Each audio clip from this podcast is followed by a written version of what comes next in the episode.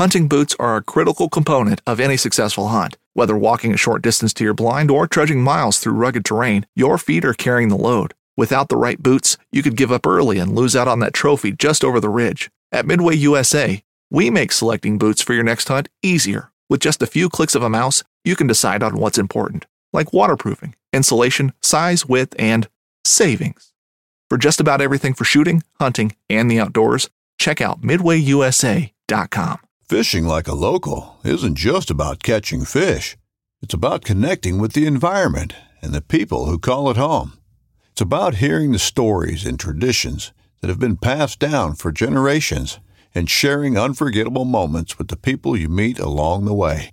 Fishing like a local is having an experience that stays with you forever. And with Fishing Booker, you can experience it too, no matter where you are. Discover your next adventure on Fishing Booker.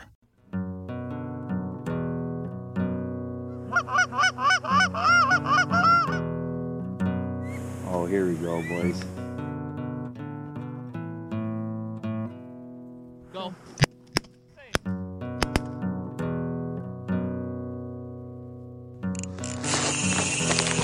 Ooh, I love that sound. This is a good one.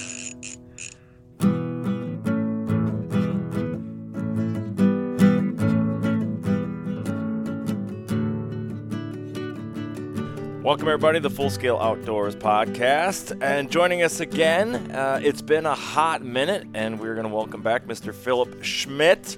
How you doing, buddy? I'm doing very well. How are you? Oh, it's just so good to hear your sultry, velvety voice again. Likewise, my friend. I've I have missed our little fireside chats here without the fire, but I do have a fresh cup of coffee, and the sun is shining here in northern Minnesota. Where whereabouts in the in the world are you right now? right now, I'm in Southern California on my way to Louisiana with a load of wine from Napa Valley. Oh, I've got uh, Louisiana's my first drop, and then I've got uh, Georgia, Alabama, and then Tennessee is my final one. And then I'm probably going to get reloaded and back to my woman in Minnesota. jeez, Louise. You know what? Yeah, sounds kind of awesome.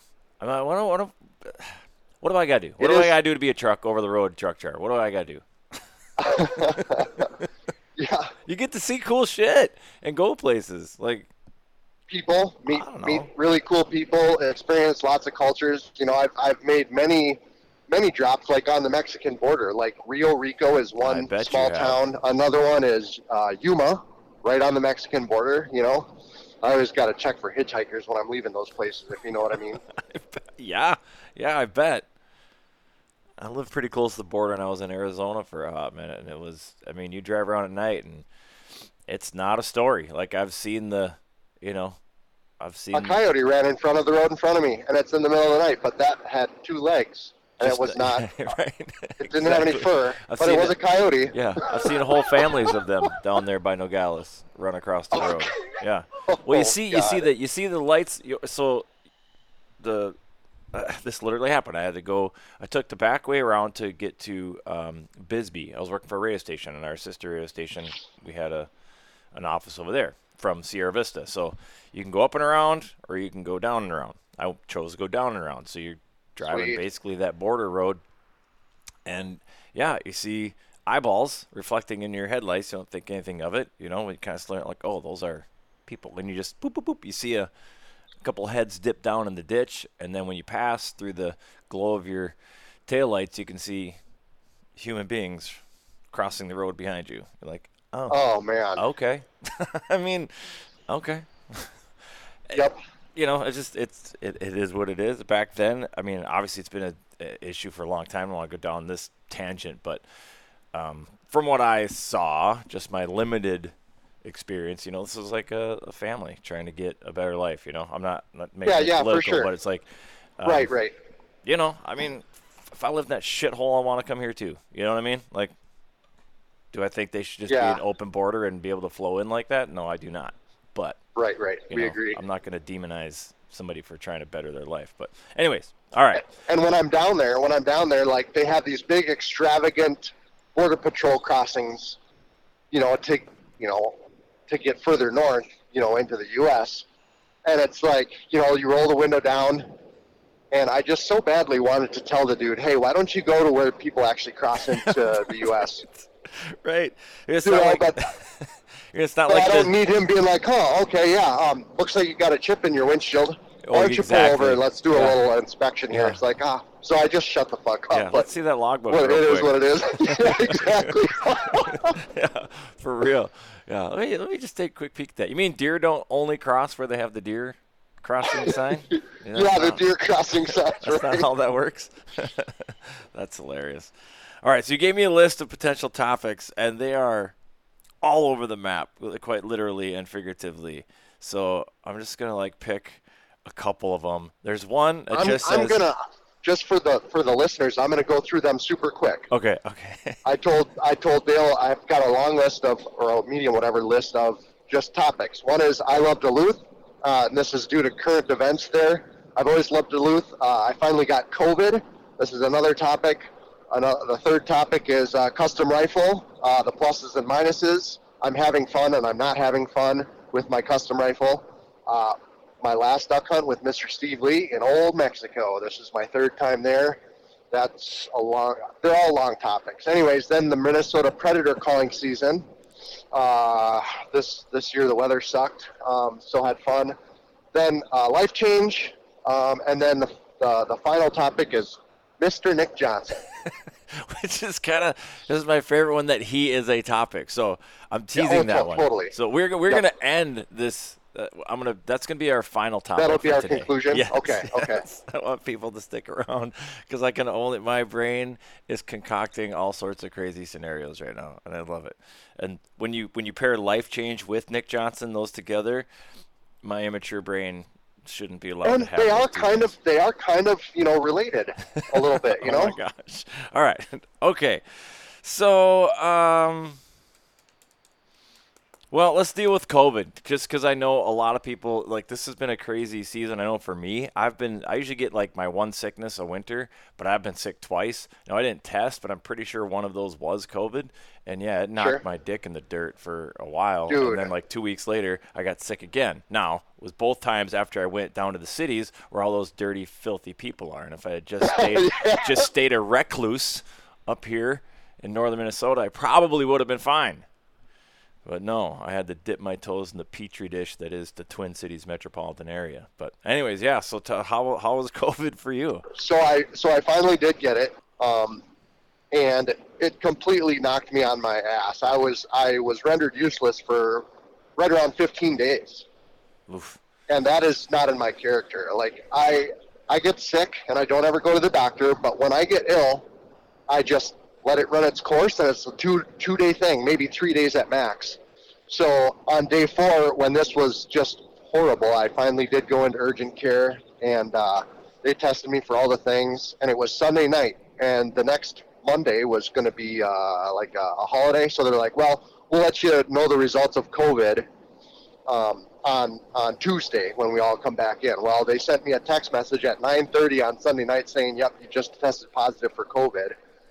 And so I went through all the steps for quarantining and everything like that. And, um, then I did a ton of research, and uh, it just it just sucked. You Yeah. know, it just sucked because there's nothing you can really do for a virus. Right. You know, now- it's not like, hey, give me some antibiotics. It's not like that. Yeah, they do uh, allegedly have a treatment. Like if you get it early enough, I guess there's a treatment that works pretty well. I've talked to a handful of people. They told me about it. yeah, Yep. but it sounds like you kind of jumped into it too late before you finally broke down and. Well, and they, they it was an option, but they they informed me that it's not. Uh, it's not like an absolute, like it's not a sure thing. It's it's really expensive and it might work. That's all we can Ah. tell you. Gotcha. So I opted out. There you go. Well, you survived. Did you lose your uh, sense of smell or taste or anything like that? Yeah, for about two days, Wow. and I, I I've never heard of that before. Like everyone I've heard of who loses their sense of smell and taste, they lose it for like three months or six months, or they still haven't gotten it back. Yeah, And I've, mine came back right away. I've heard of a few. I mean, I've pretty much crossed spectrum. I've heard all different things. Now that didn't happen to me. If I did, if one of my illnesses was COVID, I didn't. I have yet to lose my um, sense of smell or taste. and I probably should have just taken the test because now it's to the point where I haven't tested positive yet. Where now I kind of want to like just to know. You, you know what I mean? Like like, do I have it? Did I not have it? Because I don't want to go around spouting. Yeah, I haven't had it, and then, um, but then I did. I just didn't get tested, but. I probably had it. Sounds like it. But the one of my, one of the two illnesses I had that I thought, oh, this is COVID for sure. I had other uh, friends that had it at the same time. We had all the exact same symptoms. In fact, the, the one friend Okay. we got it the exact same day because we were together. I mean, that's you know you could easy math, right? And like symptoms started, we were on the exact same progression through like all of it. And uh, she got tested, and it wasn't. And she tested negative. So I don't know if hers was a false negative or what the deal was, but I was like, man, I mean, whatever the bug we have, we have the exact same bug because just the the symptoms were mirror, you know. So I don't know, Yeah. maybe, and maybe the one before, because the one before really screwed me up too. I mean, I had one day like I just couldn't do anything, and that was the one where I was like, it was more of an energy thing than than anything. Even when I started feeling better, like there were a couple days I just had to lay around, like because if I got yes, up for sure. and in five minutes I was exhausted, like just wiped Yes. out. Same here. Was- you know, like I wild. talked myself, I talked myself into thinking like, hey, I can do this task today. Like, God, I just need to do something. I can't sit here. Like, I'm gonna pull out all my hair, and I would step outside and fall flat on my face. Yeah, was- like, I would get up, make that was that was a fun idea, Yeah. but I got to go back I'd get bed. up and make coffee and be like, I'm wiped out. Like getting from the couch to the kitchen, like Oh, what man. the hell? So that, I mean, maybe that was the COVID one. I don't know, but all right. Right. Well, what's your takeaway from your COVID experience? Um, Not a fan. Thanks, China. no, I yeah, I, I not much to say about it. Just that I had it and it, it fucking sucked. That's And pretty then, much all there is. did that did that overlap uh, lead into or hinder your custom rifle build? How's that for a segue? No, it didn't. It didn't do anything with the custom rifle build, but it did. It did fuck up my coyote season. Yeah, I bet. So just going off of your social media, like it seemed like it was a quieter than normal uh, predator season. It was absolutely yeah, and uh, so I guess we could roll into custom rifle or Minnesota Predator season. Um, let's do this. Let's tease custom rifle for a, a future episode. Just tell us like basically what you're working on. Don't dive deep, and then we'll go Okay, into won't. predators. Okay, so my custom rifle, um, I'm a Savage fan, always have been. Um, so I ended up getting a Savage Impulse Predator in 6.5 Creedmoor, and I had it immediately rebarreled to uh, 26 inch Sendero carbon fiber barrel, uh, 22 250. Ah. And it's been a very fun project, but with ev- any custom rifle, there's always stuff that needs attention. Sure. And Is this your Right this now the I'm- first time you've tried building a rifle, or have you done it before? it is, it is, it is. And I've done, you know, I've talked to lots of friends who have built custom rifles, and they're like, "Yep, you know, just there's always there's always little bumps in the road, you know." But along the way, you start to build a longer, uh, a stronger relationship with your rifle, just because you're spending so much time and you you know it so well, like the back of your hand when you're all finished, you know. I, I felt a collective, like worldwide uh, tension build, and then immediately release, as you said, Creedmoor, and then you you changed it, and I I don't know why, but that that that round that that Creedmoor is like the most triggering thing for hunting communities. Like some people just love to fucking hate Yeah, the right? thing. And I don't know it, and I honestly I don't know anything about it, but all I know is that there have been some internet debates spawned over the mere mentioning of Creedmoor. Sure. like I don't know. Yeah, what- it's it's an incredible cartridge for sure. yeah, well, if you ask some people, I just I don't know. I don't know why I don't know why it garnered so much hate. I just thought that was funny. I was like, uh oh, he mentioned It's it's Creedmoor. super trendy. Yeah, and then you changed it. I was You know, like, it's- okay. People are already setting the phones down. They're getting ready to angry tweet, and then they're like, oh, okay, he changed it. All right. So yeah, the custom rifle, um, I'm having lots of fun with it, but it has its little. I'm like I said, I'm on the final stages of completion. Now I have called in and killed plenty of predators with it this this year already, so I am having fun with it. It's not all stress. Oh, so it's it's, functional. it's actually yeah, definitely. Oh, okay. absolutely. All right, cool. That could be cool. I I, mean, that could be a really cool standalone. Um, we could do a how-to, you know, build a build your own rifle from kind of start to finish. You know, concept sure, to for planning. sure. That Oh would be God, a really good. That would be a really good episode.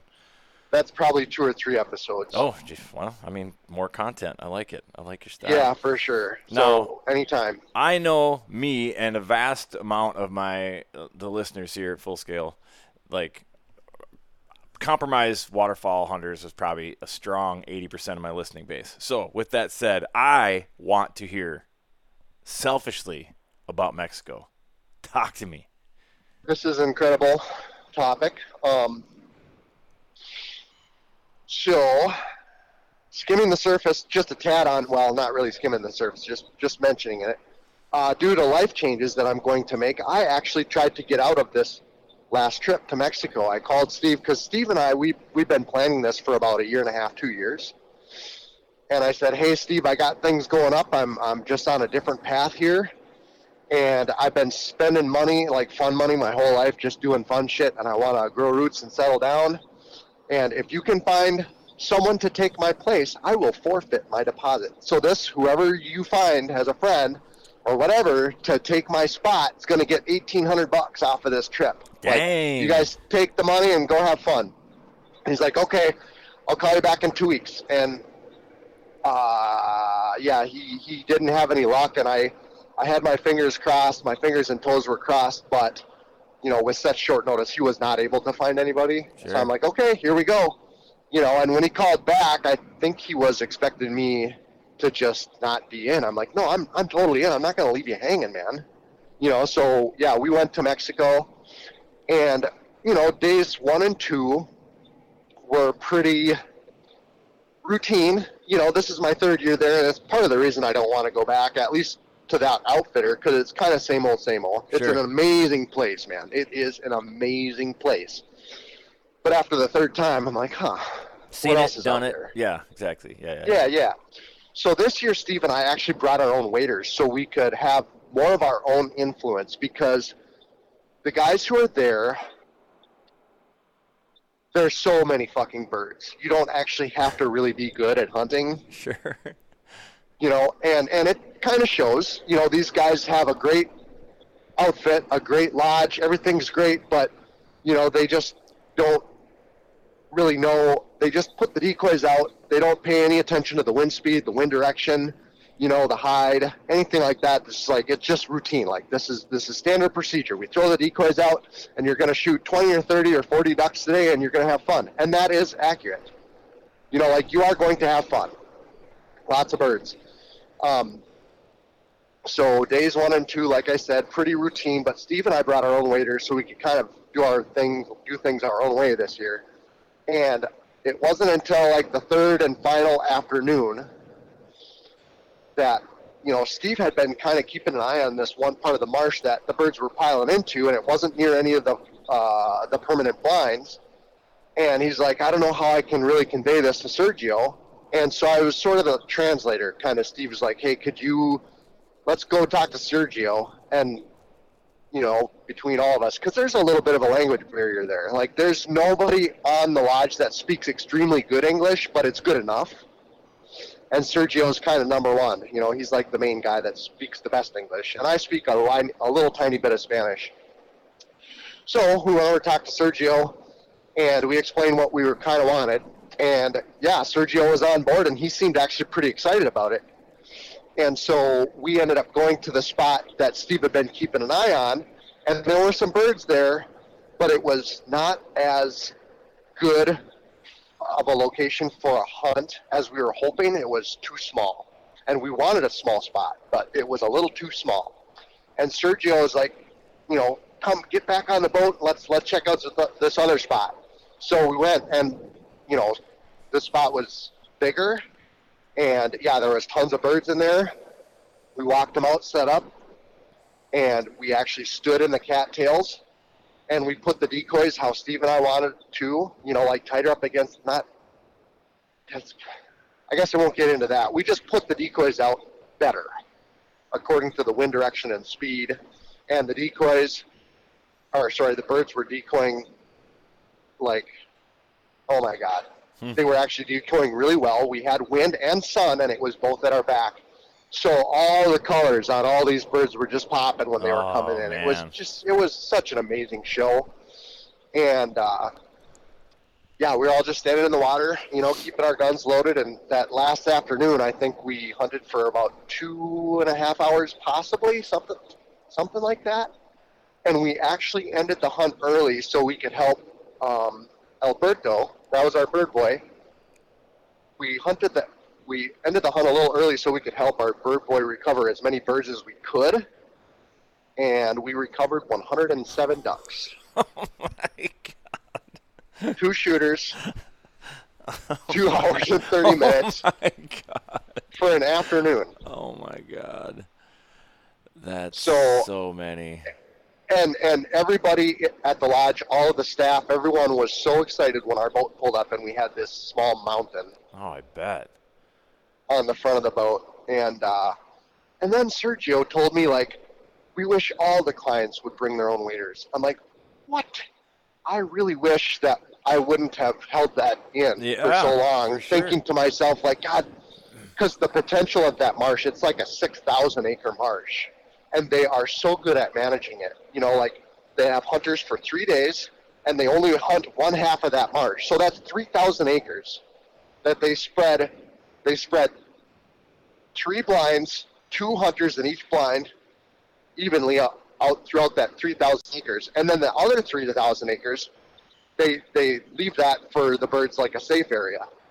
And then when the next group of hunters come in, they switch the 3,000 acres. Okay. So every other every other 3,000 every 3,000 acres gets hunted three days every other week. So they're extremely good at managing that property. yeah.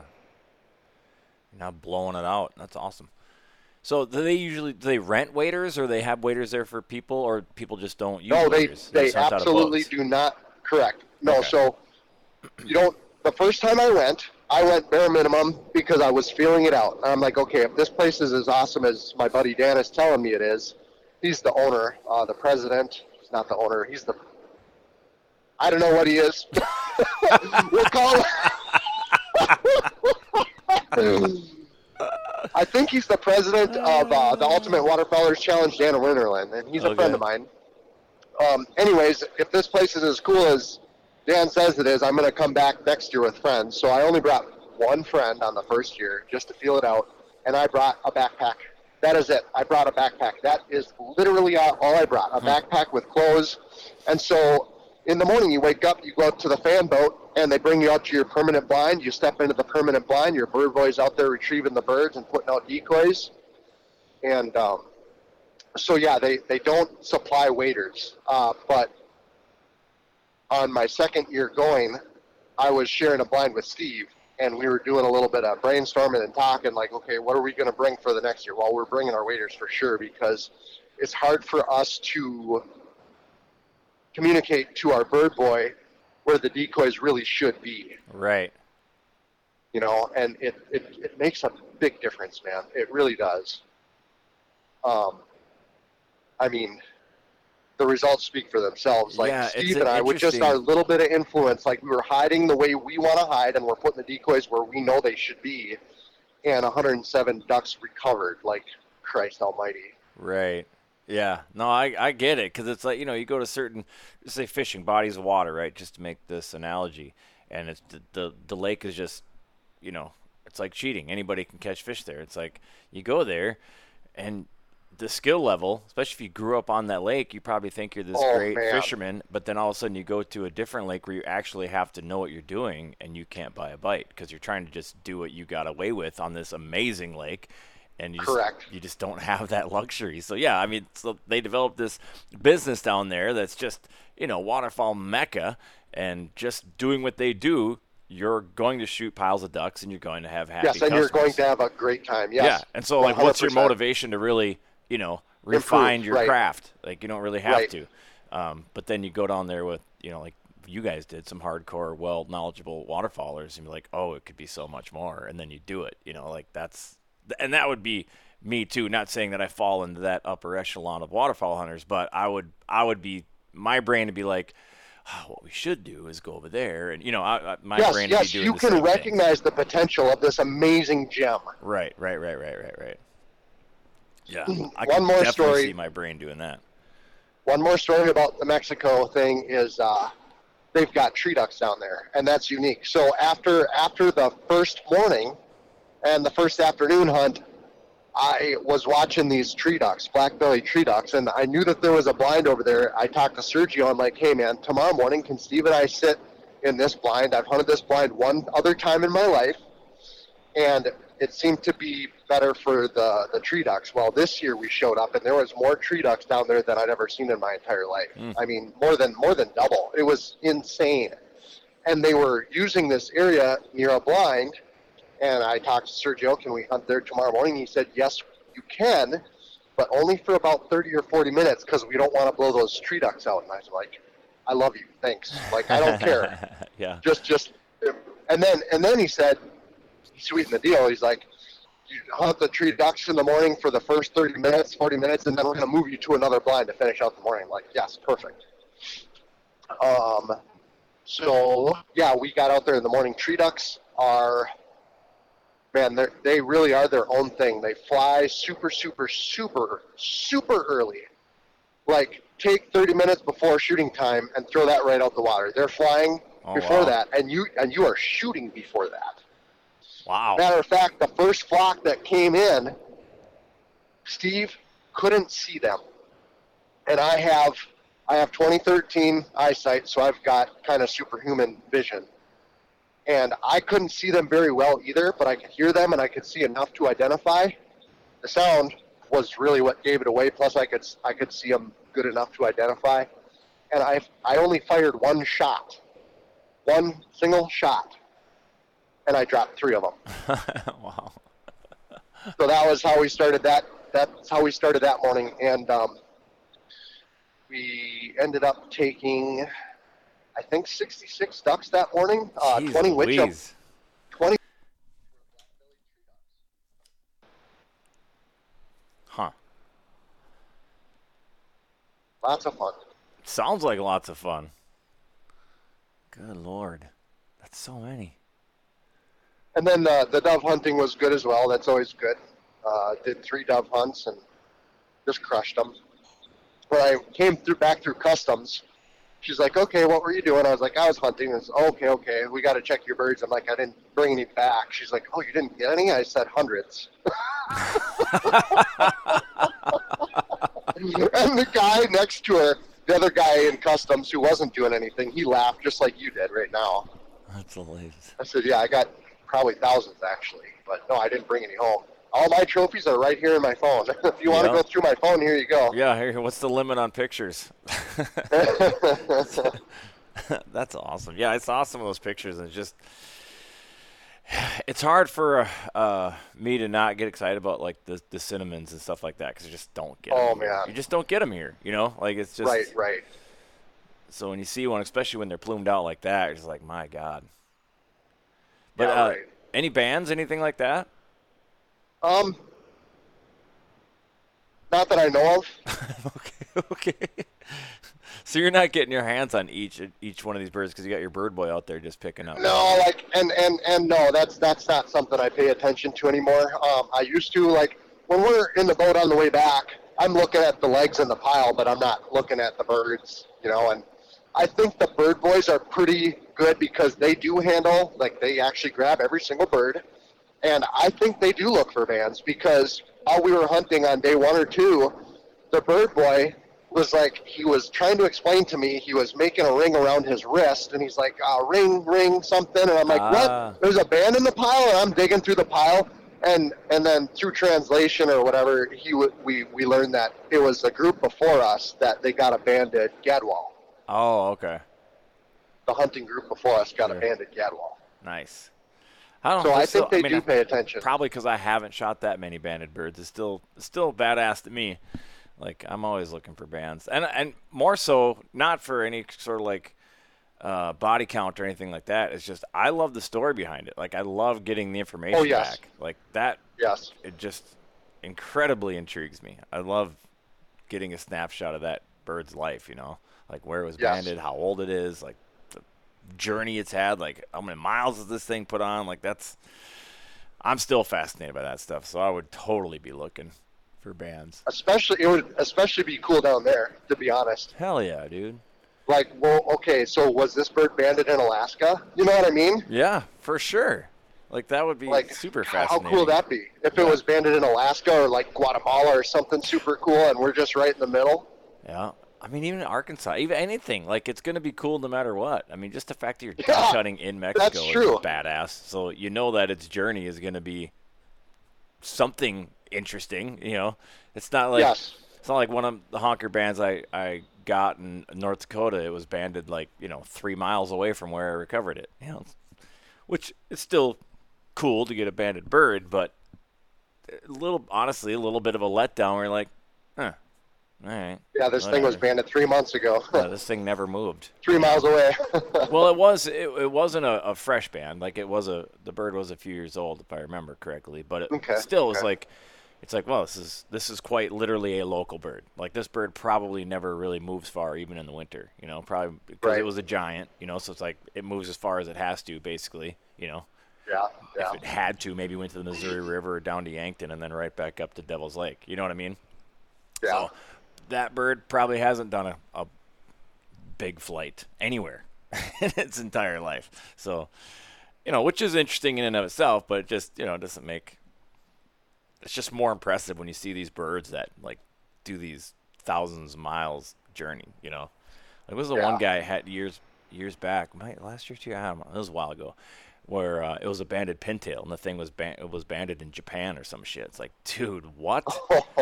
Wha- Are you kidding me? Like that's insane. God. I don't know. So that just takes it to a whole different level of trophy for me. You know, it's like, Yeah. dude, that's wild. But all right, well, so and so that's it. You're not doing Mexico anymore, huh? well, at least not At with least that not. outfit. At least not because there. Okay. Yeah, yeah, you know, because I, I explained this to Dan, and he's like, oh, you know what, life changes and different path. Tell me about that. So I told him about that, and then in the meantime, he's like telling me about how he has been doing some scouting and working with other outfitters in Mexico, and then he was telling me about those, and there's quail hunting and snow goose hunting, and then I'm like, all in one breath. I'm interested in going back to Mexico. and just like that, I have changed my mind. Uh, that's funny. Um, yeah, it's is is Steve still on? Is he going to go back to that place, or is he kind of the same with you? He's like, I would like to go, but maybe somewhere different. Well, after that last day, Steve and I are both volume shooters. And after that last day, Steve was saying that he wants to come back. And now that, you know, I know that we do have a little bit more freedom to move around at that location and we can have our own influence, I kind of want to go back too, but I won't. I know I won't. So now So- he's got a new challenge. He's got a record Yes. to beat. Not yeah, um, but Steve Steve does want to do destination hunts and fishing for the rest of his life. That's just what he wants to do. He wants to go hunting and fishing in Alaska. He wants to go to Argentina. One of Dan's Mexico trips also involves largemouth bass, and Steve wants to do that. Ooh, I'm listening. Yeah, I need so- I need to make more money so I can get in on some of these adventures, Yeah, or marry know- well, or something. I don't know what I gotta do. and that's that's one of the that's one of the things that Steve and I actually considered on this third and final trip to Mexico. Should we go with the same outfit? Because Dan's got this other one with some different opportunities, better lodging, um, and largemouth bass. And and I damn near lost Steve forever when I said largemouth bass. I get it. I get it. With Steve and I have that in common for sure. Right, right. I have to. Hopefully, I see him at the TOC this year. I got to track him down and actually say hi. Mhm. I saw him. I saw him last year. I just didn't. We were both. It just didn't work out. I couldn't drop what I was doing. He looked like he was busy, so I wasn't gonna like trip Sure. over myself to go. I think he was busy counting money, wasn't he? Um, I think I saw him day one, so probably not quite yet.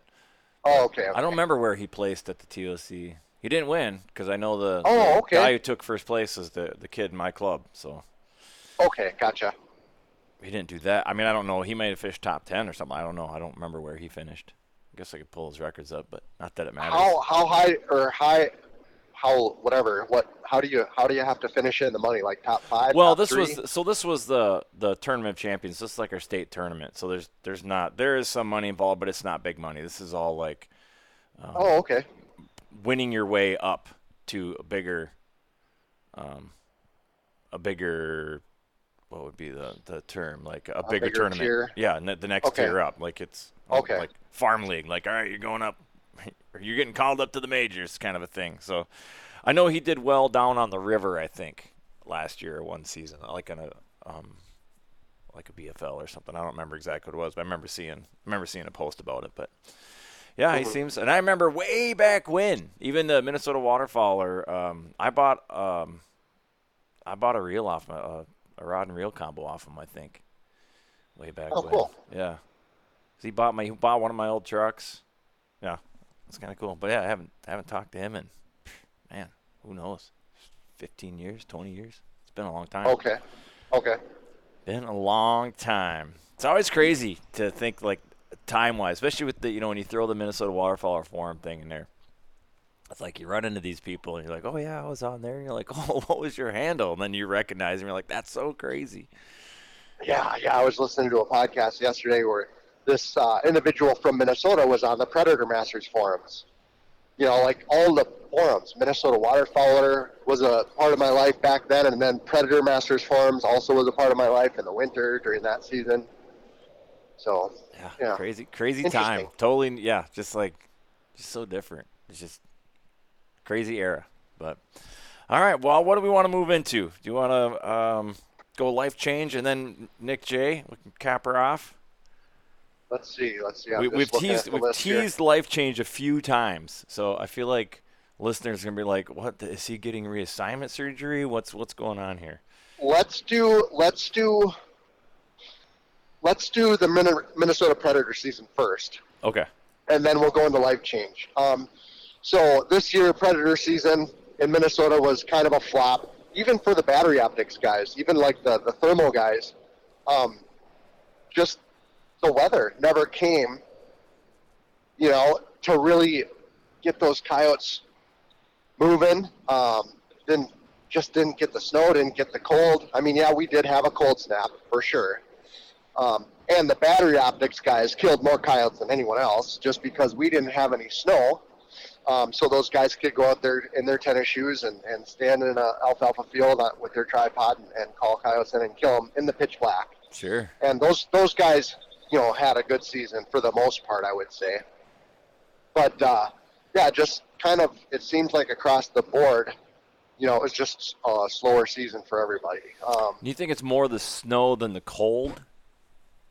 no, it's a, it's it's both, It's equal parts both. Okay. Okay. Yeah, for sure, for sure. Because you get a good layer of snow on the ground, and and it's not as easy to find the food. Like uh, it, it, you have to use the coyotes have to use more energy to find the food if you've got three feet of snow. Sure. you know so so they need to be moving more and they're just more vulnerable just like just like ducks and geese coyotes are the same the hungrier they are the more vulnerable they are Sure. That makes sense. Yeah, and it's pretty So- mild, so their caloric need is probably down. um, so i mean i i ended up only getting four coyotes in minnesota this year but i i've got 19 for the season uh, nationwide so it was a pretty good season for me but uh, the weather was a was a detriment. Uh, the illness being down for 15 days was also a detriment. Um, I mean, I still had a great season, but if I if my season was just limited to Minnesota, it wouldn't have been the greatest. You know, and I Yeah, for sure. it is what it is, but it's it's always fun either way. I was gonna say like the snow, maybe just because they blend in better too. Maybe you don't see them. But then if you're in the That's also true. but if you're in the desert Southwest, you're not dealing with snow either. So, I mean, Right, right. So I guess yeah. I mean they. I'm guessing they blend Well, in the pretty snow well down there the too. snow in Minnesota mainly has a lot to do with like the moonlighters, and that's what I am. I'm a I'm a moonlighter. I go out when the moon's big, and there's got to be snow on the ground, and you hunt just like you would like you see in the videos. You know, you get them to come out uh, to the call, and you see them come to the call with the naked eye. And the moon is big enough to do that for 10 nights every single month. But if you don't have any snow, it's zero nights a month that you can do that. So Sure, it really, yeah. really takes a toll, especially if your season is hunting, you know, the November, December, January, February moons. That's 40 days of hunting that you're going to miss out on. Do you change your tactics as you move into uh, breeding season? Yes. Okay. I kind of assume. Yes, I do. I only have Yep, a and I also- I- understanding of predator hunting, so. I also changed my tactics from eastern coyotes to western coyotes. Minnesota are eastern coyotes, and then I would say west of the Missouri River, you get into western coyotes. What's the what's what's the big difference like uh, in your Human population. okay Human population. If you look at a nighttime map of the U.S., you're going to see all of the lights in towns and cities, and the human population is in the eastern half of the U.S. It's so thick, and you need to adapt. The hunter, the coyote caller, needs to adapt just like the coyote does in order to achieve consistent success. and what does that look like like what what is the what's the big difference The eastern coyotes are afraid of their own shadow. They Okay. don't get a break. There's Gotcha. way too much human activity. Every time they stick their head out during the daylight, they are getting either shot at or chased by snowmobiles, four wheelers, dirt bikes, Honda Accords, yeah, trucks. yeah. They are just, they're just con- they're under on constant yeah. scrutiny. okay that makes sense yeah So that's why, since the introduction of battery optics in the eastern half of the U.S., like for example, Minnesota legalized thermal and night vision four years ago, and we have the coyote densities in the state, but we, the only way you could really get after them is if you had the ability to adapt and just become a moonlight hunter with your regular scope. But now that these guys can legally go out with their thermal and night vision, the eastern guys in Minnesota, if you are determined, you will put up western numbers. Like some of the best western hunters are going out and killing 8, 10, 12 coyotes in a day. They start at sunrise and they don't end until it's dark out. So they're hunting from dark to dark and they're killing 8, 10, 12 a day. And there was just there was just no way we could do that in Minnesota. But now the battery optics guys in the eastern half of the US they are putting up Western numbers. The only thing is, you have to do it when it's dark out. Hmm.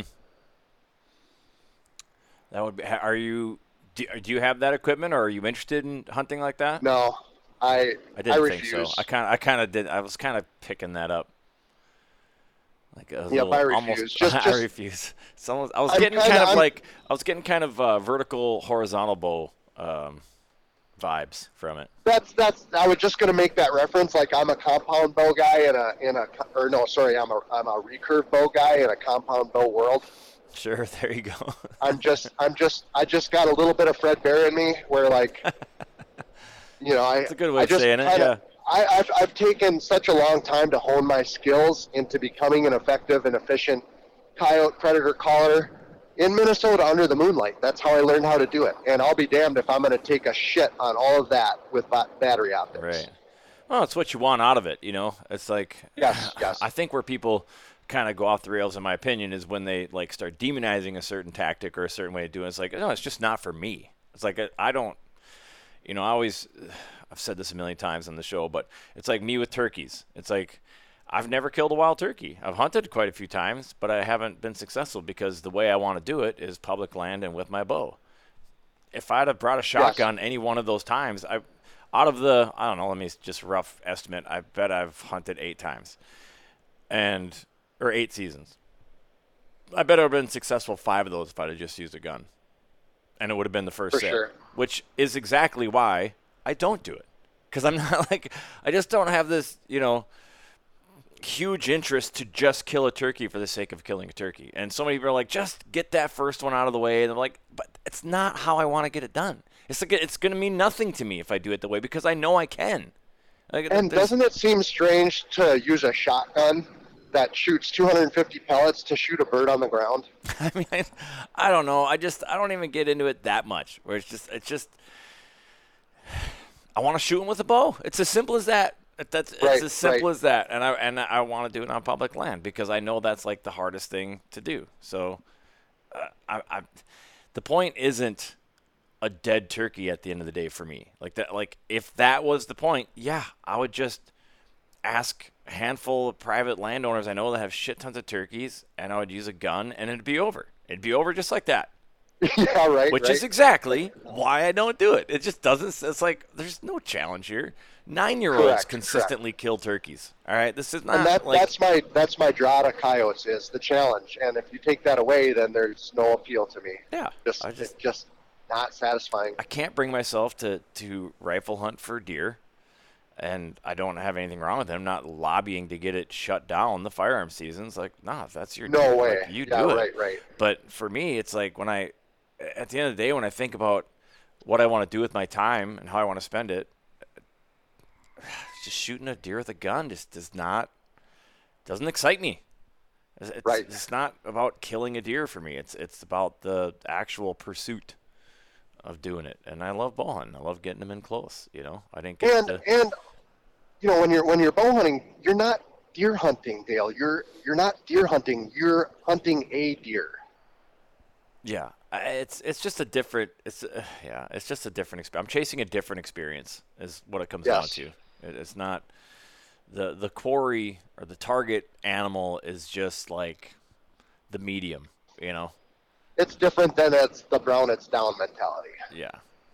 Yeah, I, I definitely don't have that. I mean, I don't get me wrong. I like to eat venison. I was really hoping I'd get one this year because I haven't. It's this will be the second season I haven't killed one. But part of that's where I live. I mean, there's very low deer density up here, so Yeah, right. uh, and I didn't. I just didn't hunt that much. I was, you know, again, it comes down to choices what I want to do. And a lot of those days, bad weather days where deer be moving, are also potentially really good duck days. So Yeah, so, yeah, right. So I'm uh, I'm in a pair of waders instead of in a tree stand. I mean, you Yep. know, you gotta you gotta make a decision sometimes. And there was one of those days where I did choose. It was some snow coming in, and I did choose to sit in the stand. It didn't see any deer, but I heard a lot of shots coming from the lake, and I was like, "Son of a bitch!" Oh yeah, Had right. some real. FOMO, real FOMO kicking in on uh You have all these imaginations or images of just golden eyes and Oh, bubbleheads, yeah. just paddles down, Yeah. just splaying out so they can slow down to land in the decoys. bluebills screaming Oh. across the lake. Yeah, for sure. Yeah, Falling buddy. snow and all that. Maybe a canvasback or two. Yeah, all of it. Big old paper plates falling from the sky. Oh yeah, I had all that. All that was in my head as I sat there and didn't see deer. Oh, Nick Johnson, I'll hearing- call you back, buddy. Nick Johnson's calling me right now. I'll Oh, call of- him back. Speaking of Nick J, if I just throw him out on three way. But all right, so that's Predator season. Ready to move on? Sure. All right. So the life change. Well, what's happening? So the life change. Um, yeah, so I've always been. Hmm, how to start? I guess I guess I've always been a bit of a vagabond. You know, just traveling, never never really settling down. no moss. Um, yeah, yeah, yeah, and um, I think I'm ready to settle down. As a matter of fact, I know I'm ready to settle down. Huh? All right. Um, and you know, I, my girl, my girlfriend, she's got two lovely daughters, seven and eleven. I love kids. Like I love kids. I I still am not interested in having any of my own. the thought of changing a diaper, just the thought of it gets me lightheaded. Yeah. Yeah, you're Like- skipping. Yeah, you're going to instant dad mode. I like it. You're skipping past the Yes, right, right. the blown out diaper actually- shit to the back of the neck stage, which you know Oh my is not God! needed. Don't. Just, okay, new topic. oh my God! If I ever had to do that, you know, if I ever did have to change a diaper, there would have to be a five-gallon bucket next to me, you know, for me to throw up in. It's pretty nasty. There's no way around it. It's it's. it- Yeah, it's- yeah, we're we're moving on now. Um, so where was I going? Okay, so yeah, Sarah and I, Sarah and I dated when we were kids, and uh, you know, we dated when when we were kids, and and uh, she was ready for making plans for the future, and I'm like, hey man, I told you in the beginning, like. I don't want to do any of that stuff. I just want to love you for the rest of my life. She's like, okay, but I want to have kids now. I'm like, okay, well, I want you to have kids, you know, but They're not going to be mine. So uh, let's, uh, you know, I want I want you to be happy. I don't want to turn 30 and then you hate me because we never had kids. Like, Mhm. you got to get this out of your system, right? Uh, so yeah, we we broke up, stayed on good terms. We've we've you know we've known each other our whole life, really. And uh, I moved back to Minnesota, and uh, you know we just kind of got back to talking, and uh, like um, you know your kids are potty trained, right? Yep. She's like, "Are you asking me out on a date, Phil Schmidt?" I said, "I am, as a matter of fact." That's hilarious. so now we're back together. um, but with the kids, you know, with the kids, you know, it's like uh, time to time to grow roots, settle down. You know, at the tender young age of 44, which is way too young in my opinion. Nobody should be settling down at that that young of an age, but whatever it is, what it is. I'm madly in love. Aw, so cute. Uh, it's not settling down per se. You're just realigning um, your Compared to what my life has been, it is Sure. settling down. Yes. sure, sure, yeah, realigning your um, I don't want to say interest. Your um, ah, words are just escaping me today. Um, I'm moving on. Not gonna find it. Not the word is Okay. just not. It's not happening. But yeah, Okay. so you just have you know different interests and. That's that's that's all right. Doesn't necessarily mean settling down. I assume you're still gonna do things, you know, hunting trips and whatnot. Yeah, and that's you know Sarah's very encouraging. You know, because I talked to her about the trip to Mexico, and I said, "Hey, hon, that's like kind of the finish line. I've been spending fun money my whole life, and now I just wanna, I wanna just just just be with you and the kids, man. And I want to take the three of you to all the places and do all the fun things. And and uh, you know, she's like, Phil, don't ever change what you're doing. You know, just just I know you want to go hunting and do all this stuff, and she's been very supportive. But I just, I just want to slow that part down and just be a family man now. You know, Yeah. Well, I mean, it's, hey man, there's nothing wrong with that. like, it's there's so not- much fun stuff to do at home. You know, Yeah. bicycles and go look for cool rocks and take the girls on adventures. You know, they're they're ages seven and eleven right now, which is a super fun age, man. Yeah, it is. Yeah, it is. You know, and Cora, she wants to learn how to shoot. Oh my God. Well, yeah. I mean, you've always been, you know, and and uh, big part of your personality, especially when you you know jumped on and been a part of this podcast, is is uh, passing on your Yes. knowledge and and kids and helping you know in that next generation. And and what better way to have than to be a father figure and be a true mentor to, you know, not 60 kids, but a couple kids, you know, in a very Yes, yes, for you know, sure. yeah, well, that's cool. There's nothing wrong with that. Like that's, it's awesome. I think it's great. And so I assume that's that's part of like the leaving to Duluth thing. Like, are you changing Well, okay, and, and I, I just, I just want to, I, I love, I've always loved Duluth. Duluth is the most beautiful town, the most beautiful city in the entire state of Minnesota, in my opinion. I would say Stillwater comes in close second, uh, but Duluth, I love Duluth. And Sarah and I did like a little honeymoon trip there. Uh, I spent three days. I highly recommend the Lithbridge Lodge. That place is awesome. Um, and I say honeymoon because that's what you do in every relationship. Like I've Yeah. honeymooned the hell Sure. out of some beautiful women all my life, and uh, so that's what we're doing now. We're doing the honeymoon thing. So, nice. and I just love Duluth. You know, I, I love Duluth. Um, we had a super. This probably happened, I would say, a month ago. Um, I saw my first wolf on the way up there, Cool. broad daylight. Cool. Um, Duluth is, I can't say enough good things about Duluth. Um, yeah. We did a lot of hiking. Uh, we had lake view at the Lithbridge Lodge, so I brought my binoculars, and Sarah and I were sitting. We were sitting at the big bay window, you know, sipping coffee on our recliners, and I was identifying ducks, and I was hoping to see some sea ducks. You know, I saw mainly golden eyes, a few buffleheads, and we did have one flock of five black ducks come screaming past. That's cool. so that was pretty cool.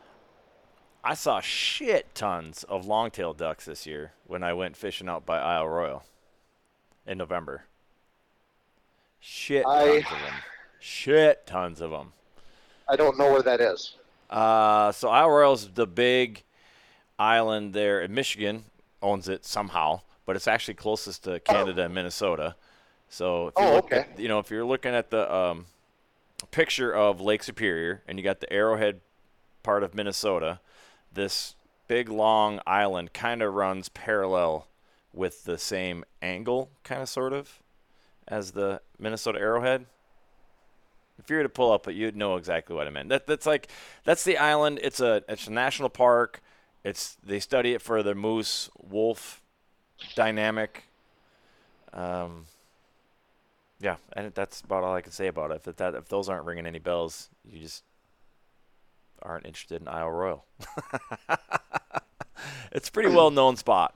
Um, I didn't get on the island, which I still would like to do at some point in time, but I did get to fish near it, and we caught some giant lake trout. It was tons of fun.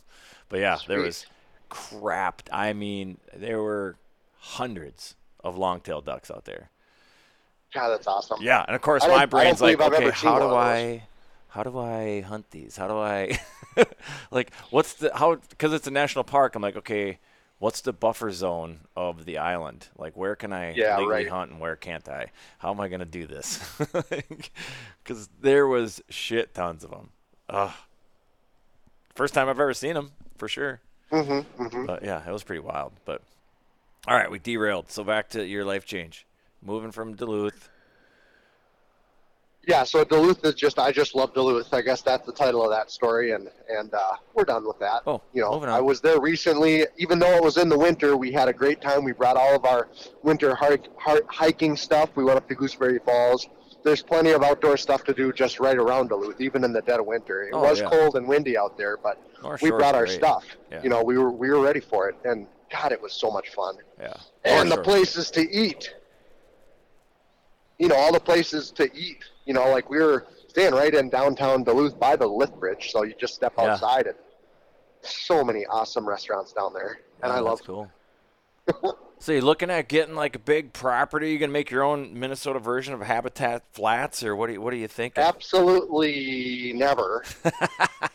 um, and the reason is the reason is, and and you're in the same boat, Dale. Like we have millions and millions. You and I both have millions and millions and millions of acres of prime hunting land available to us right now. Why would I go buy some that I'm gonna like?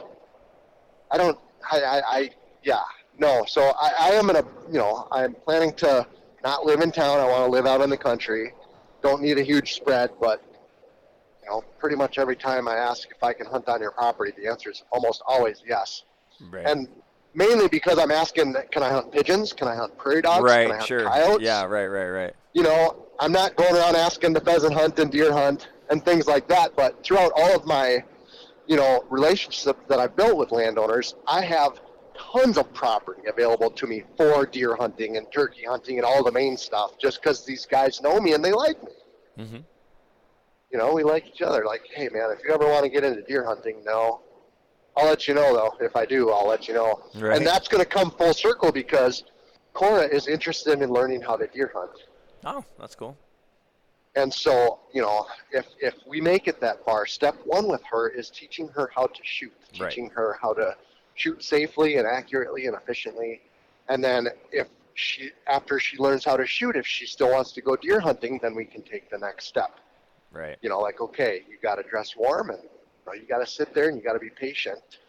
And if we make it that far, and I'm not going to tell her this, but if we make it that far, I have some pristine deer hunting properties Nice. that I just don't pay any attention to because I'm not a deer hunter. Right. Right. Nice. But yeah, she won't she won't be sitting for long. well, that's good early on because the kids do get bored quick. Correct, correct. So quick success with, with new hunters is that's big. It's Yes. big. It's big in getting the hooks into them for sure. Correct. Yeah. So, Nick Johnson, are you getting like life change into Nick Johnson? Is this some kind of like uh, Yeah, and- love and triangle, they- some polyamorous? They How did you know? Have you guys been talking? We always talk. We do Waterfowl Wednesday every week. Oh God, I gotta listen to those episodes and review and make sure that you don't have to delete any of them. Sarah, I hope you're not listening. Oh my God. Uh, anyways, it, it kind of does go hand in hand because Nick is a he's a brand new daddy. Yeah, yes, sir, he is. You know, he's got himself all married up and kidsed up. Well, at least one kid so One far. kid. Yeah, yeah. And, and uh, he seems to really be enjoying himself, you know, with her, with his new daughter and the Mhm. wife, and you know the new life change that he made. You know, selling the place in Murderapolis and moving into Wisconsin, which was an incredibly good move on his part. Oh, for sure. and you know now he's he's he's trying to get the plane off the ground and anytime you're starting a new business it takes a few years to get the plane off the ground and i'm helping him as much as i possibly can by sending him clients uh, from my past and Nice. just you know helping them with advertising ideas and and helping them advertise and and that's basically the reason for me bringing Nick Johnson up as a topic is uh, he is booking pigeon and goose hunts. And to any of my previous clients who possibly are listening to this, um, if you enjoyed hunting with me, you'll enjoy hunting with Nick Johnson. Like he he was my main number one right hand man. You know, I think he started with me in Goosebusters when he was, I believe, 14 or 15 years old. As a matter of fact, when he was helping me out, oftentimes he would have to get a ride out to my place by his mom. That's hilarious. So Nick Nick just has um, a sterling reputation. Um, he's very professional among professionals. Um, yeah, he's he's just a good man. Uh, very good, very professional, and I can't say enough about him. Enough good about him. So yeah, book book hunts with Nick Johnson. Yeah, I, I agree. I have no, I have no notes. I agree with everything you just said. Um, yeah. Yep, So, so- wish him nothing but the best, and hopefully, ah, he'll be successful. Uh, He's gonna, he's gonna He bird, will. he's gonna bird nerd the shit out of it, and like you said, the way he operates, um, he's, you know, he's gonna do it right because that's just how. yeah, he, he, that's just he how he will rolls. he will be successful, but it, it won't happen as soon as I want. I want him to be. I want his books to be full today. Oh yeah, I mean that's uh, I learned that the hard way. You know, just because you announce yourself as a fishing guide, people don't. Your phone doesn't just stop ringing. You know, like Correct, correct. It's quite the opposite. You're like, how come nobody's called yet? like, doesn't the world know that I'm a fishing guide now? You know, Um, right. And it's just not how it works. I had another buddy of mine that he was toying with. Uh, I won't mention names, but he was toying with the idea of getting a, a snow goose spread and trailer and the whole deal, and jumping into the the spring snow goose guiding Oh, a thing. buddy of yours was thinking about doing that. Yeah, and, I, and I'm like, Okay, okay, I know where this is going. and I just, I well, and I was, this was through a friend of a friend too. He's like, oh, so and so is thinking about getting into it. I'm like, all right, well, good for him. I hope it, hope it works. My, my only bit of advice is just that what I said. Just just because you have an outfit doesn't mean you're going to get clients. In fact, you're not Yep. going to get clients right out of the gate. You're gonna, because you're gonna hit your network, your social media network, which is what all of your friends, and maybe some of them are willing to throw some money at you and, and go do it, but you're not going to crack into the strangers that you really need to crack into to get to get those clients. And you know Right. just the uphill the uphill challenge of nobody knows who you are.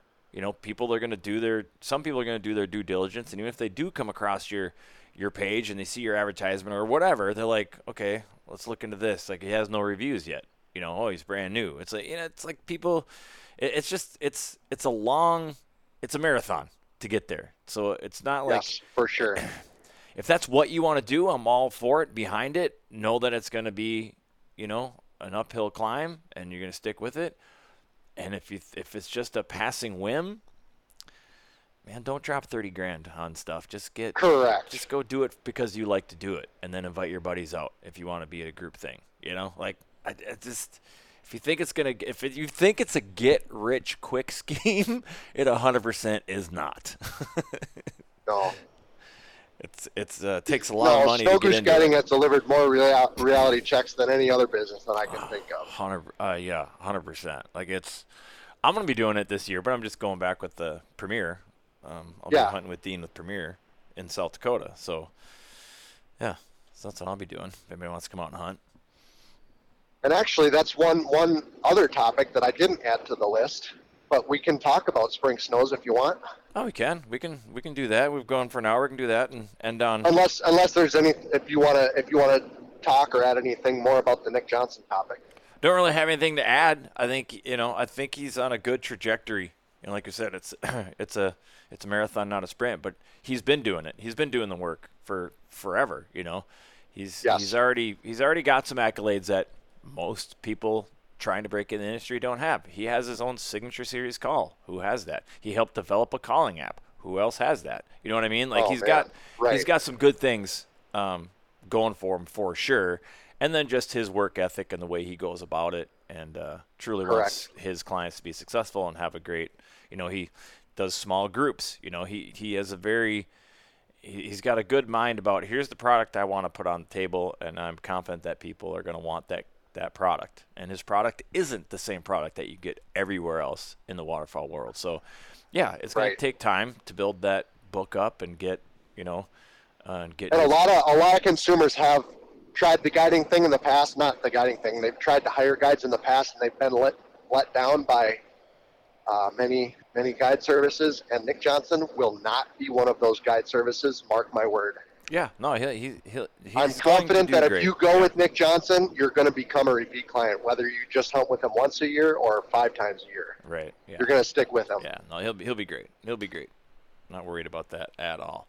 But yeah, the spring snows. This is going to be a really interesting season because I don't think I I think I know I haven't experienced a weather pattern like this ever while hunting snows. So it's going to be interesting to There's see. no finish line.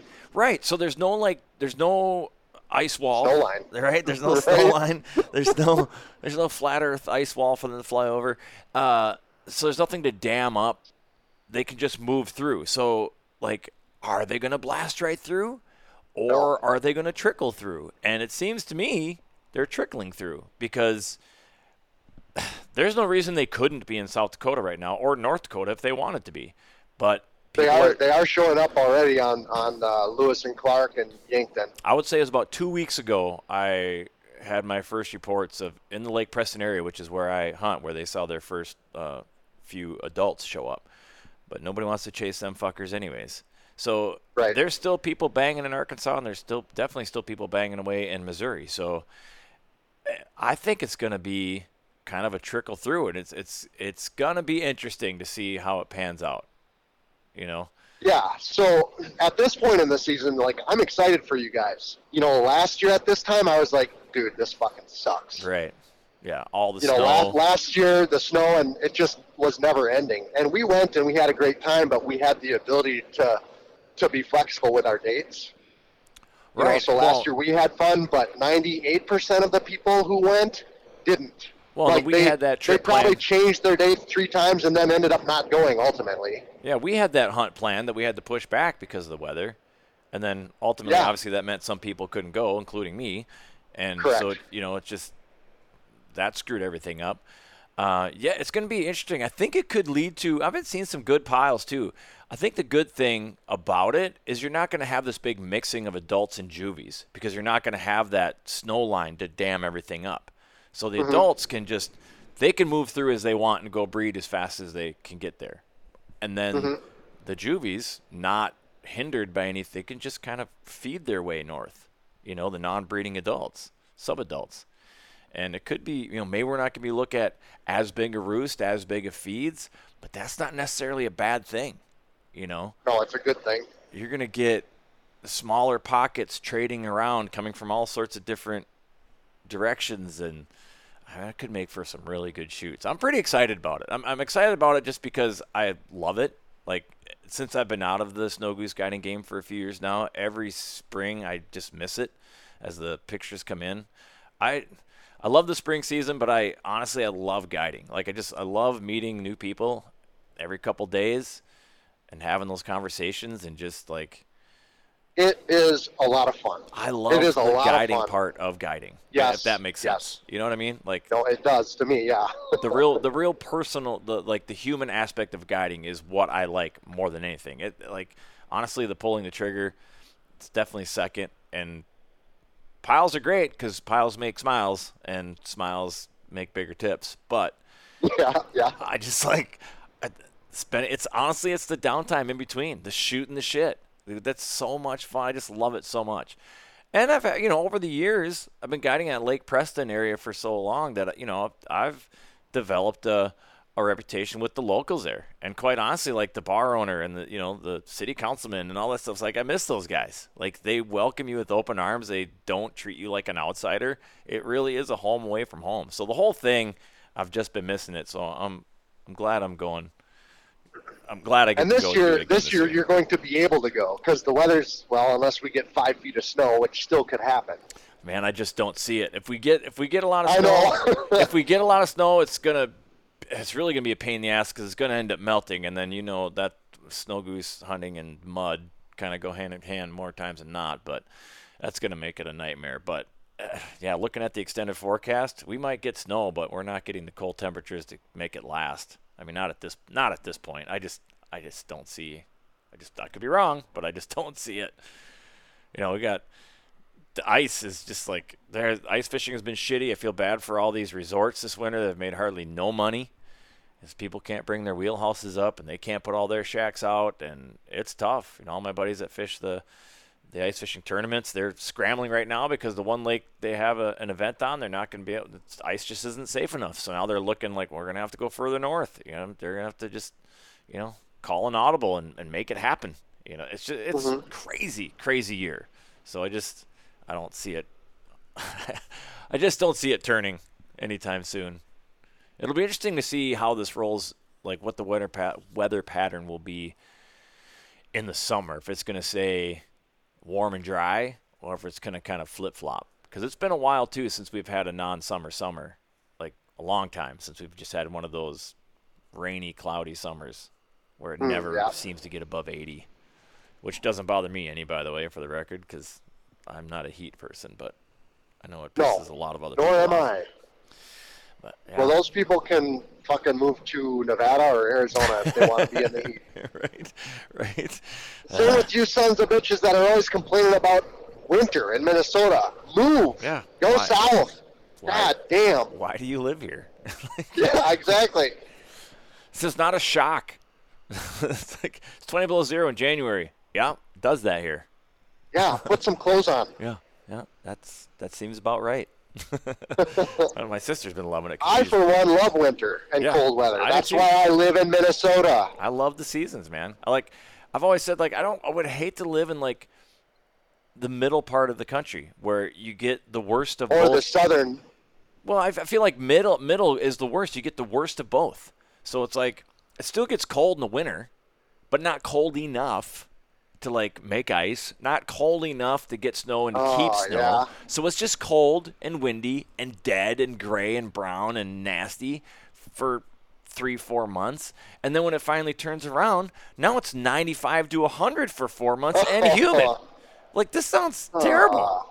Why would you live here?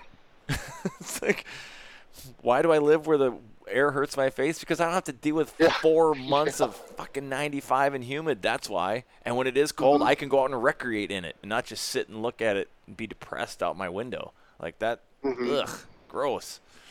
It's like, no, I, I like Minnesota. I, don't, I just don't. I don't see myself ever. I love Minnesota. Yeah, I, I don't love it. love the seasons. Don't ever see that changing. But yeah, And that's anyways, the reason I love it is because of the four seasons. exactly. With the variety. end of one is the beginning of something new. Like Yeah. winter's about to be over, and I'm looking forward to spring and getting on the mountain bike and riding around in the motorcycle too. Like that's a summer thing. I like my You know, I like my then- seasons. I like Ah. I like it where they belong in the calendar. You know, like when Yeah, winter spills right. into my spring. Yeah, I get a little crabby. You know, it's like all right, that's enough of the snow. Let's you know, Yeah. all right, it's all right, March. You know, especially when it bleeds into April. Like, what are we doing here? like, this is winter. You had your shot. You know, uh, and the same. It's like I don't like summer bleeding into my fall. Where are my cool nights? Like what? I'm over the heat. What are we doing here? Why is it 85 degrees in the middle of October? What's going on? I'm in three millimeter neoprene waders and sweating my balls off. It's supposed to be cold right now. What is, what, what, what is happening? so I like my seasons. Just if I could have my uh, preference, they would fall within those perfect three month seasonal changes. that would be that would be wonderful, but they rarely do. That's all right. It is what it is. But yeah, let's wrap this thing up. I think we covered a lot of ground, but we had a lot of catching up to do. Well, yeah, this this episode had really good flow, my friend. Really, really good flow. Oh, it was it was fun. I, I was just uh, it's funny because I just had I was just thinking about you yesterday. In fact, like man, I haven't had a I haven't received the I'm ready text from from you in a long signal. time. And I wake yep. up to one. Well, I didn't wake up. I was already awake, but yeah, this morning I'm like, oh, sweet, there's one. Let me set up this equipment real quick. Make a pot of coffee. Let's do this. So yeah, it's good to hear from you again, and uh, keep it rolling. Although, although, although I will say, come March though, I will be guiding, and it's gonna get. I'm probably gonna drop off the podcast planet. So I'm I'm looking forward to hearing the stories, man. Yeah, I already told Nick. I'm like, well, all right, I'm gonna need some solo episodes out of you in March because you know how the guiding thing rolls. He's like, all right, dude. so I think people prefer those anyways. That'll be yeah. fine. It'll all be good. Good to hear from you, sir. Be safe out there, and uh, I'm sure we'll we will talk again. And and whatever your passion, pursue go it. ahead, finish it. Full scale.